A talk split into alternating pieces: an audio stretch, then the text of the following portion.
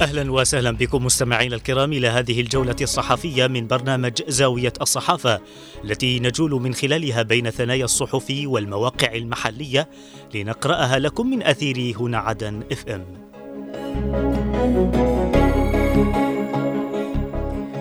البداية من موقع درع الجنوب ومنه نقرأ قوات العمالقة الجنوبية تكسر هجوما على بيحان وتكبد الميليشيات الحوثية خسائر كبيرة.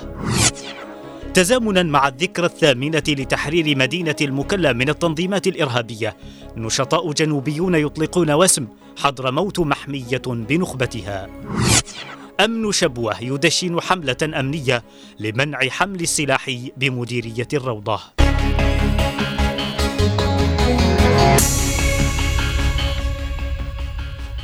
تكبدت ميليشيا الحوثي الإرهابية خسائر بشرية ومادية كبيرة أثناء محاولتها اليوم شن هجوم من عدة محاور نحو مديرية بيحان بمحافظة شبوة.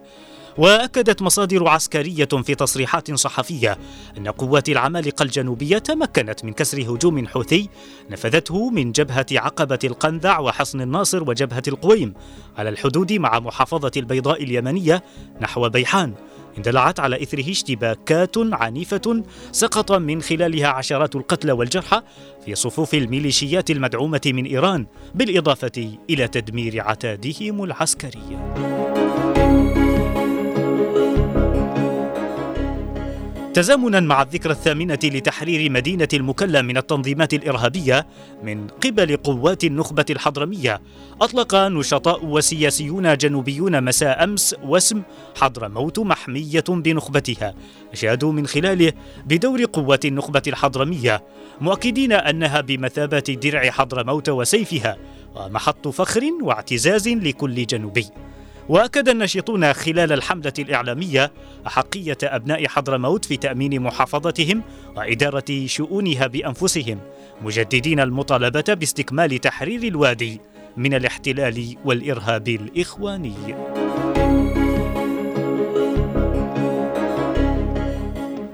دشنت إدارة أمن مديرية الروضة في محافظة شبوة بالتنسيق مع الكتيبة الثالثة للقوات المشتركة بالمديريات الجنوبية الحملة الأمنية الموسعة لمنع حمل السلاح والتجول به في عاصمة المديرية. وشاد المدير العام للمديرية عاتق سعيد بن حبتور خلال عملية التدشين أمس بالجهود الأمنية رغم الظروف الصعبة التي تمر بها المحافظة والوطن بشكل عام مشيرا إلى أن الحملة تهدف إلى منع التجول بالسلاح للحفاظ على الأمن والاستقرار وحماية المصالح العامة والخاصة موجها بضرورة التعامل مع المواطنين وفقا للإجراءات القانونية.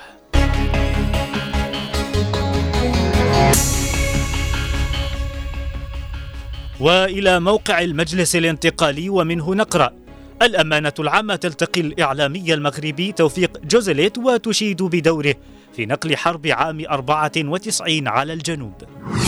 الأمانة العامة تزور مركز البحوث والتطوير التربوي في العاصمة عدن. خلال اجتماعها الدوري تنفيذية انتقال لحج تؤيد المطالب السلمية المنددة بتردي الأوضاع المعيشية في المحافظة.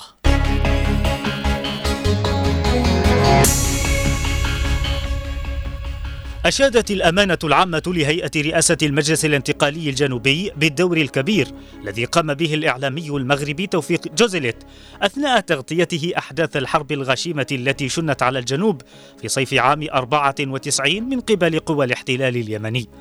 جاء ذلك لدى لقاء الأمانة العامة برئاسة الأمين العام فضل الجعد أمس بالإعلامي جوزيليت الذي كان شاهدا على المجازر التي تعرض لها شعب الجنوب من قبل نظام صنعاء إبان صرف بل إبان حرب صيف عام 94 من خلال نقله لتلك الأحداث عبر قناة الام بي سي.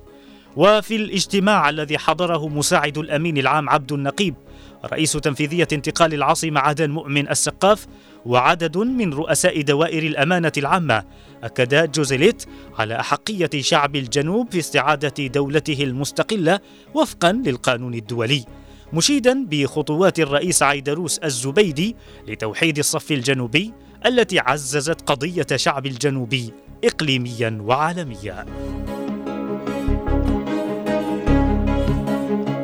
اطلع مساعد الأمين العام للامانه العامه عبد النقيب خلال زيارته أمس لمركز البحوث والتطوير التربوي بالعاصمة عدن اطلع من رئيس المركز الدكتور محمد عوض على أهداف وأنشطة المركز وأبرز الصعوبات التي تواجه جانب التطوير التربوي والبحث العلمي. وأكد النقيب في الزيارة التي رافقه فيها نائب رئيس الهيئة السياسية المساعدة بالمجلس عبد الله عبد الصمد ونائب رئيس دائرة الإعلام والثقافة عمرو عقيل أكد على أهمية تطوير المناهج وتحسين طرق التدريس مشيدا بالجهود القيمة التي يقوم بها فريق المركز ومشيرا إلى أهمية الدراسات والأبحاث في تسليط الضوء على القضايا المحورية التي تواجه التعليم في الجنوب وتلعب دورا حاسما في تحقيق التطوير التربوي.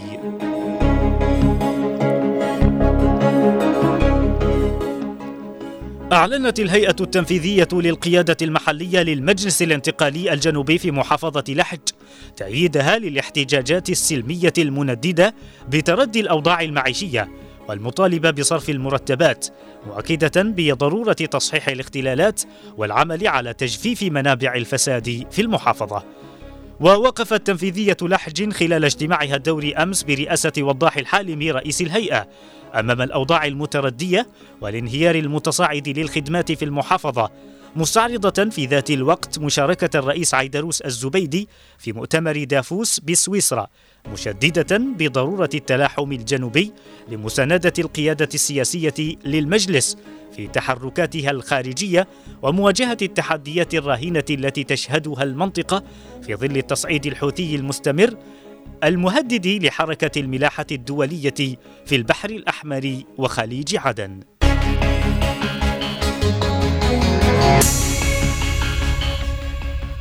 وإلى موقع عدن 24 مستمعين ومنه نقرأ الجيش الأمريكي يعلن تدمير صاروخين حوثيين مضادين للسفن الوكيل الشبحي يطلع على سير العمل في مستشفى الصداقة بعدن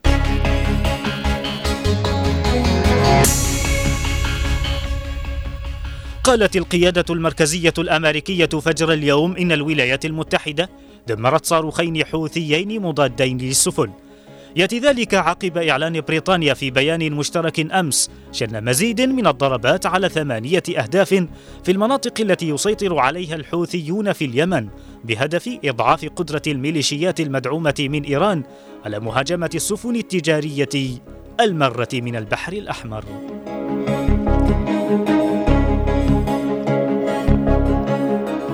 اطلع وكيل وزارة الصحة العامة والسكان عضو مجلس العموم الجنوبي سالم الشبحي على سير العمل في مستشفى الصداقة التعليمي بالعاصمة عدن واستمع الشبحي خلال الزيارة أمس من مدير المستشفى الدكتورة رجاء أحمد إلى الآلية التي يسير عليها المستشفى في ترتيب جدول العمل والعملية التعليمية مطلعا في ذات الوقت على بعض أقسام المستشفى مشيدا بالانضباط الوظيفي للكادر الطبي والرعاية التي تقدم للمرضى.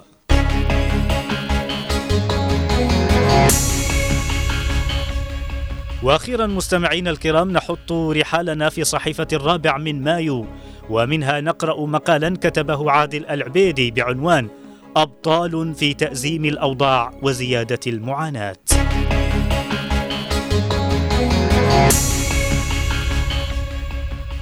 يقول الكاتب في مقاله جميع المواقف التي يسميها الحوثيون والإخوان بالبطولات الثورية والنضالية والوطنية لم تصنع إلا زيادة في تأزيم الأوضاع السياسية والعسكرية والاقتصادية ومعاناة الناس. يقول الكاتب دخلت الميليشيا الحوثية إلى العاصمة اليمنية صنعاء بحجة إنقاذ الشعب هناك جراء زيادة المشتقات النفطية وارتفاع الأسعار. ولمجرد سيطرة الميليشيا الإرهابية صار الوضع الاقتصادي والخدمي والمعيشي أشد فتكا بل وعملت تلك الجماعة السلالية على تكتيم الأفواه ومصادرة الآراء حتى وصل الأمر إلى حد تنفيذ الإعدامات بحق بعض النشطاء المعارضين لها. ويواصل الكاتب مقاله فيقول الأمر نفسه ينطبق على ميليشيا الإخوان فبعدما اقتحم الحوثيون صنعاء اليمنية هارع هؤلاء تجاه الجنوب بزعم الحفاظ على عاصمتهم من أن تتلطخ بالدماء ولم يكن هذا الهروب إلا لأجل ترك الساحة للميليشيا الحوثية كي تصنع هناك ما يحلو لها. ويختم الكاتب مقاله فيقول آخر تلك المواقف المخزية التي كشفت صراحة التخادم بين الميليشيات الحوثية والإخوانية والتي وصفت عند الفصيلين بأنها بطولات ما أقدم عليه الحوثيون من استهداف السفن التجارية المارة من البحر الأحمر ومضيق باب المندب بزعم نصرة القضية الفلسطينية والتي تفاعل معها إعلام الإخوان وأشاد بها كثيرا.